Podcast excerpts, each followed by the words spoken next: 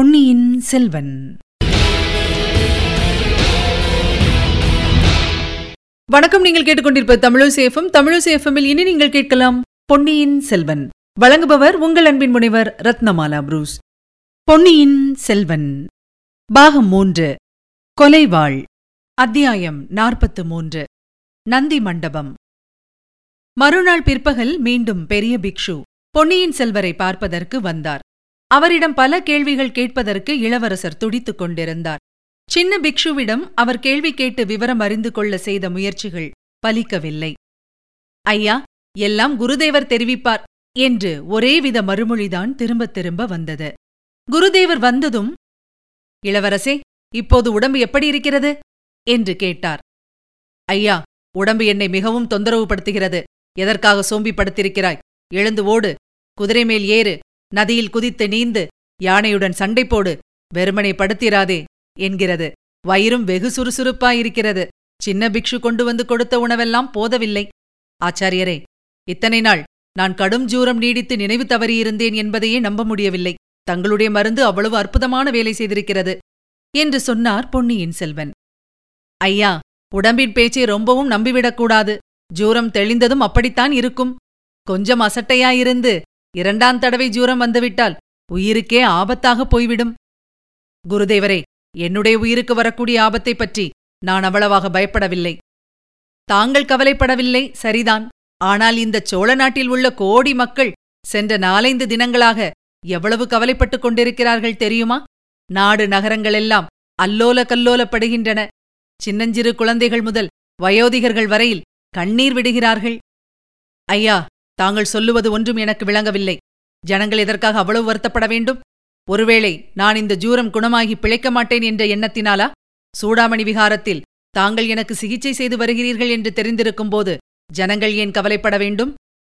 இளவரசே தங்களுக்கு ஜூரம் என்பதும் தாங்கள் சூடாமணி விகாரத்தில் இருந்து வருவதும் ஜனங்களுக்கு தெரியாது. இந்த நகரத்தின் மாந்தர்களுக்கு அது தெரிந்திருந்தால் இந்த விகாரத்தில் இவ்வளவு அமைதி குடிகொண்டிருக்குமா? மதில் சுவர்களையெல்லாம் இடித்து தகர்த்துக் கொண்டு அத்தனை ஜனங்களும் தங்களை பார்க்க இங்கு வந்திருக்க மாட்டார்களா? அன்று காலையில் தாங்கள் கடலில் மூழ்கிவிட்டதாக செய்தி வந்தபோது இந்த நகரின் மாந்தர் எழுப்பிய ஓலத்தையும் பிரலாபத்தையும் தாங்கள் கேட்டிருந்தால் ஏன் இந்த விகாரத்துக்குள்ளேயே அன்று காலை கண்ணீர் விட்டு கதறாதவர் யாரும் இல்லையே? பொன்னியின் செல்வன் கட்டிலில் எழுந்து உட்கார்ந்து குருதேவரே இது என்ன சொல்கிறீர்கள்? எனக்கு ஒன்றும் விளங்கவில்லையே. நான் கடலில் முழுகிவிட்டதாக செய்தி வந்ததா? எப்போது வந்தது? யார் அத்தகைய பயங்கர செய்தியை கொண்டு வந்தது? எதற்காக? என்று கேட்டார். யார் கொண்டு வந்தார்களோ தெரியாது. ஒரு நாள் காலையில் அந்த செய்தி இந்த நகரமெங்கும் பரவிவிட்டது. தங்களை இலங்கையிலிருந்து கோடிக்கரைக்கு ஏற்றி வந்த கப்பல் சுழல் காற்றில் அகப்பட்டு மூழ்கிவிட்டதாக ஜனங்கள் பேசிக் கொண்டார்கள். கோடிக்கரையோரமாக தனாதிகாரி பழுவேட்டரையர் தங்களை எவ்வளவோ தேடியும் தங்கள் உடல் கூட அகப்படவில்லை என்றும் ஆகையால் கடலில் முழுகிப் போயிருக்க வேண்டும் என்றும் பராபரியாக செய்தி பரவிவிட்டது. அதை கேட்டுவிட்டு நான் கூட இந்த விகாரத்தின் வாசலில் நின்று வருத்தப்பட்டுக் கொண்டிருந்தேன். அப்போது இன்னொரு பிக்ஷு வந்து நோயாளியை ஏற்றிக்கொண்டு ஒரு படகு விகாரத்தின் பின்புறத்து கால்வாயில் வந்திருப்பதாக தெரிவித்தார். நான் உடனே வந்து பார்த்தபோது படகில் உள்ள நோயாளி தாங்கள்தான் என்பதைக் கண்டேன். பிறகு மூன்று நாட்களாக சிகிச்சை செய்து வந்தோம். நேற்றுத்தான் தங்களுக்கு நினைவு வந்தது. ஆச்சாரியரே என்னை படகில் ஏற்றிக் கொண்டு வந்தது யார்? சொல்ல முடியுமா? ஒரு இளைஞனும் ஒரு யுவதியும் படகு தள்ளிக் கொண்டு வந்தார்கள். ஆம் ஆம். எனக்கு கூட கனவில் கண்டது போல் நினைவுக்கு வருகிறது. அந்த இளைஞனும் யுவதியும் யாரென்று தெரியுமா? இளைஞர் வானர்குலத்து வந்தியத்தேவனா? இல்லை ஐயா அவன் பெயர் சேந்தனமுதன் என்று சொன்னான். சிவபக்தி மிக்கவன் என்று தோன்றியது. பெண்ணின் பெயரை நான் அறிந்து கொள்ளவில்லை. தேகதிடமும் மனோவலியும் வாய்ந்தவள். அவள் யார் என்று நான் ஊகிக்க முடியும். ஓடக்கார பூங்குழலி தியாகவிடங்கரின் மகள். அவர்கள் என்னை எதற்காக இங்கே அழைத்து வந்தார்கள் என்று சொல்லவில்லையா? இல்லை இளவரசே நான் அவர்களிடம் அதை பற்றி கேட்கவும் இல்லை. நான் இங்கு பத்திரமாயிருக்கிறேன் என்று தாங்கள் யாருக்கும் தெரியப்படுத்தவில்லையா? இல்லை ஐயா யாருக்கும் சொல்ல வேண்டாம் என்று தங்களை அழைத்து வந்தவர்கள் சொன்னார்கள். தங்கள் உடல்நிலையை முன்னிட்டு சொல்லாமலிருப்பதே நல்லது என்று நானும் எண்ணினேன். ஆச்சாரியரே இதில் ஏதோ சூழ்ச்சி நடந்திருக்கிறது.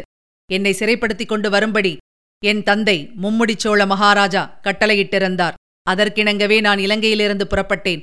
நடுவில் ஏதேதோ சம்பவங்கள் நிகழ்ந்துவிட்டன. சக்கரவர்த்தியின் கட்டளைக்கு விரோதமாக நான் நடந்தேன் என்று குற்றம் சாட்டுவதற்காக இந்த சூழ்ச்சி நடந்திருப்பதாக தோன்றுகிறது. நான் கடலில் மூழ்கி இறந்து விட்டதாகவும் கதை கட்டிவிட்டிருக்கிறார்கள். குருதேவரே என்னை தாங்கள் இந்த சூடாமணி விகாரத்தில் ஏற்றுக்கொண்டதே ராஜ துரோகமான காரியம். மேலும் வைத்திருப்பது பெருங்குற்றமாகும். உடனே என்னை தஞ்சாவூருக்கு அனுப்பிவிடுங்கள். இளவரசே தங்களுக்கு இடம் கொடுத்ததற்காக எனக்கு ராஜ தண்டனை கிடைப்பதாயிருந்தால் அதை குதூகலத்துடன் வரவேற்பேன். அதன் பொருட்டு இந்த புராதனமான சூடாமணி விகாரத்தை இடித்துத் தள்ளி மண்ணோடு மண்ணாக்கி விடுவதாயிருந்தாலும் பாதகமில்லை. தங்களுடைய பரிவை குறித்து மகிழ்கிறேன் குருதேவரே. ஆனாலும் என்னை கொண்டு வந்தவர்களிடம் ஒன்றும் விசாரியாமல் எப்படி என்னை ஏற்றுக்கொண்டீர்கள்? விசாரிப்பதற்கு அவசியம் என்ன? கடும் ஜூரத்தோடு வந்த தங்களை வரவேற்று சிகிச்சை செய்வதைக் காட்டிலும் என்னை போன்ற பிக்ஷுக்களுக்கு வேறு என்ன உயர்ந்த கடமை இருக்க முடியும்? மேலும் தங்களுடைய திருத்தமக்கையார் குந்தவை தேவியார் தாங்கள் இங்கு வந்து சில நாள் தங்கக்கூடும் என்று முன்னமே எனக்கு தெரிவித்திருக்கிறார்கள். ஓ அப்படியா? இளைய பிராட்டி அவ்விதம் சொல்லி அனுப்பியிருந்தார். எப்போது? தாங்கள் இங்கு வருவதற்கு சில நாளைக்கு முன்பு தங்களை கொண்டு வந்த சேந்தன் அமுதனும் இளைய பிராட்டியின் விருப்பம் என்றுதான் கூறினான். குருதேவா என்னை அழைத்து வந்தவர்கள் இருவரும் உடனே திரும்பிப் போய்விட்டார்களா? அவர்களை கண்டுபிடிக்க முடியுமா? அவர்களை பார்த்தாவது சில விவரங்கள் எனக்கு தெரிந்து கொள்ள வேண்டும். ஐயா பதட்டம் வேண்டாம். அவர்கள் இருவரும் இந்த நகரத்திலேதான் இருக்கிறார்கள். தினம் ஒருமுறை வந்து தங்கள் உடல்நிலையைப் பற்றி விசாரித்துப் போகிறார்கள். இன்றைக்கு ஏனோ இதுவரையில் வரக்காணோம். அச்சமயத்தில் சின்ன பிக்ஷு வந்து குருதேவரை பார்த்து ஏதோ சமிக்ஞை செய்தார். ஆச்சாரிய பிக்ஷு இதோ வந்துவிட்டேன் ஐயா என்று கூறிவிட்டு வெளியே சென்றார். சற்று நேரத்துக்கெல்லாம் அவர் திரும்பி வந்தபோது இளவரசர் அருள்மொழிவர்மனுடைய பரபரப்பு மேலும் அதிகமாகியிருப்பதைக் கண்டார். ஆச்சாரியரே இனி ஒரு கணமும் நான் இங்கே தங்கியிருக்க முடியாது. சக்கரவர்த்தியின் கட்டளையை மீறி நான் இங்கே வந்து ஒளிந்திருந்தேன் என்ற பழியை ஏற்க நான் விரும்பவில்லை.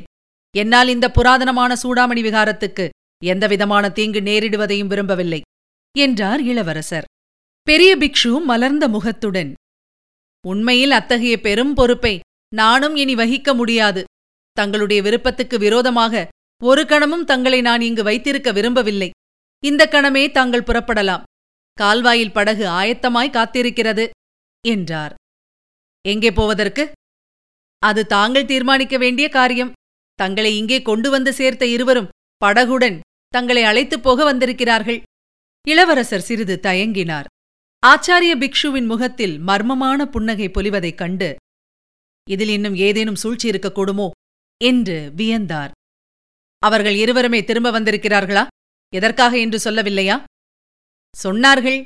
இந்த விகாரத்திலிருந்து ஒரு நாளிகை தூரத்தில் கால்வாயின் கரையில் நந்தி மண்டபம் ஒன்று இருக்கிறது. அதில் தங்களை பார்ப்பதற்காக இரண்டு பெண்மணிகள் வந்து காத்திருக்கிறார்களாம். இளவரசர் அவசரமாக கட்டிலிலிருந்து இறங்கினார். ஆச்சாரியரே உடனே படகுக்கு என்னை அழைத்துச் செல்லுங்கள்.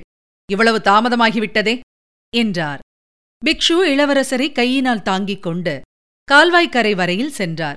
ஆனால் இளவரசனுடைய நடையில் நாலு நாளைக்கு மேலாக கடுஞ்சூரத்தினால் பீடிக்கப்பட்டிருந்ததன் அறிகுறி ஒன்றும் தென்படவில்லை. ஏறுபோல் நடந்து பொன்னியின் செல்வன் கம்பீரமாக வருவதைக் கண்டு சேந்தன் அமுதன் பூங்குழலி இருவருடைய முகங்களும் மலர்ந்தன. அருள்மொழிவர்மர் படகில் ஏறி உட்கார்ந்ததும் பிக்ஷு அவரை பார்த்து ஐயா தங்களுக்கு ஏதேனும் சேவை செய்ய வாய்ப்பு கிடைத்தால் அதை இந்த சூடாமணி விகாரத்து பிக்ஷுக்கள் அனைவரும் பெரும் பாக்கியமாக கருதுவோம். தாங்கள் திரும்பவும் இங்கு வந்து ஒரு வாரம் தங்கி உடல் வலிவு பெற்றுப் போவது நலம் என்றார். குருதேவரே நான் திரும்பி வருவேன் என்றுதான் எனக்கும் தோன்றுகிறது. இல்லாவிடில் இவ்வாறு மற்ற பிக்ஷுக்களிடம் சொல்லிக் கொள்ளாமல் அவசரமாக புறப்பட்டிருக்க மாட்டேன் என்றார் இளவரசர். படகு நகரத் தொடங்கியதும் சேந்தன் பூங்குழலி இருவரையும் மாறி மாறி பார்த்து இக்கால்வாயின் வழியாக நீங்கள் என்னை அழைத்துக் கொண்டு வந்தபோது நீங்கள் தேவலோகத்தவர்கள் என்றும் சொர்க்கத்துக்கு என்னை அழைத்துப் போகிறீர்கள் என்றும் எண்ணியிருந்தேன். என்னை ஏமாற்றிவிட்டீர்கள். சந்நியாசி மடத்துக்கு கொண்டு போய் சேர்த்தீர்கள். போனால் போகட்டும். கடலில் நீந்தி கை சளைத்து நினைவிழந்து போனதிலிருந்து நடந்ததையெல்லாம் உங்களிடம் கேட்க வேண்டும். அதற்கு முன்னால் நந்தி மண்டபத்தில் எனக்காக காத்திருப்பவர்கள் யார் என்று சொல்லுங்கள் என்றார் இளவரசர். இருவரையும் பார்த்து அருள்மொழிவர்மர் கேட்ட போதிலும் பூங்குழலி வாய் திறக்கவில்லை. சேந்தனமுதன் தான் மறுமொழி கூறினான். குந்தவை பிராட்டியும் கொடும்பாளூர் இளவரசியும் ஆனைமங்கலத்துக்கு வந்திருப்பதையும் அங்கிருந்த நந்தி மண்டபத்துக்கு வந்து காத்திருப்பதையும் தெரிவித்தான். ஆஹா எடுத்ததற்கெல்லாம் மூர்ச்சை போட்டு விழும் அந்த பெண்ணை எதற்காக இளைய பிராட்டி இங்கேயும் அழைத்து வந்திருக்கிறார்? சேந்தன் அமுதன் ஐயா தமிழ்நாட்டு பெண்களிடையே இப்போது ஒரு ஜூரம் பரவிக் கொண்டிருக்கிறது. புனிதமான சைவ சமயத்தை விட்டுவிட்டு புத்த மதத்தை சேர்ந்து பிக்ஷூனிகளாகப் போவதாக சொல்லிக் கொண்டிருக்கிறார்கள் என்றான். அப்படி யார் யார் சொல்லிக் கொண்டிருக்கிறார்கள்? கொடும்பாளூர் இளவரசி அவ்விதம் சொல்லிக் கொண்டிருக்கிறாராம். இதோ இந்த பெண்ணரசியும் அவ்வாறு சொல்லிக் கொண்டிருக்கிறாள். இரண்டு பேர்தானே அமுதா? அதனால் சைவ சமயத்துக்கு நஷ்டம் வந்துவிடாது இலங்கையில் பிக்ஷூனிகள் தவ வாழ்க்கை நடத்தும் மடங்கள் பலவற்றை நான் அறிவேன். வேண்டுமானால் நானே இவர்களை அழைத்துப் போய் சேர்த்து விடுகிறேன். என்று பொன்னியின் செல்வன் கூறவும் சேந்தன் அமுதன் நகைத்தான். பின்னர் கடலிலிருந்து இளவரசனும் வந்தியத்தேவனும் கரையேறியதிலிருந்து நிகழ்ந்தவற்றையெல்லாம் சேந்தன் அமுதன் தான் அறிந்த வரையில் கூறினான். பொன்னியின் செல்வன் ஆர்வத்துடன் கேட்டுக்கொண்டு வந்ததுடன் தன்னுடைய ஞாபகங்களையும் ஒத்துப்பார்த்து கொண்டு வந்தார். அதோ நந்தி மண்டபம்! என்று பூங்குழலி கூறியதும் இளவரசர் அவள் சுட்டிக்காட்டிய திசையை நோக்கினார். இதுவரை நீங்கள் கேட்டது பொன்னியின் செல்வன். வழங்கியவர் உங்கள் அன்பின் முனைவர் ரத்னமாலா புரூஸ். மீண்டும் அடுத்த அத்தியாயத்தில் சந்திக்கலாம். இணைந்திருங்கள் மகிழ்ந்திருங்கள்.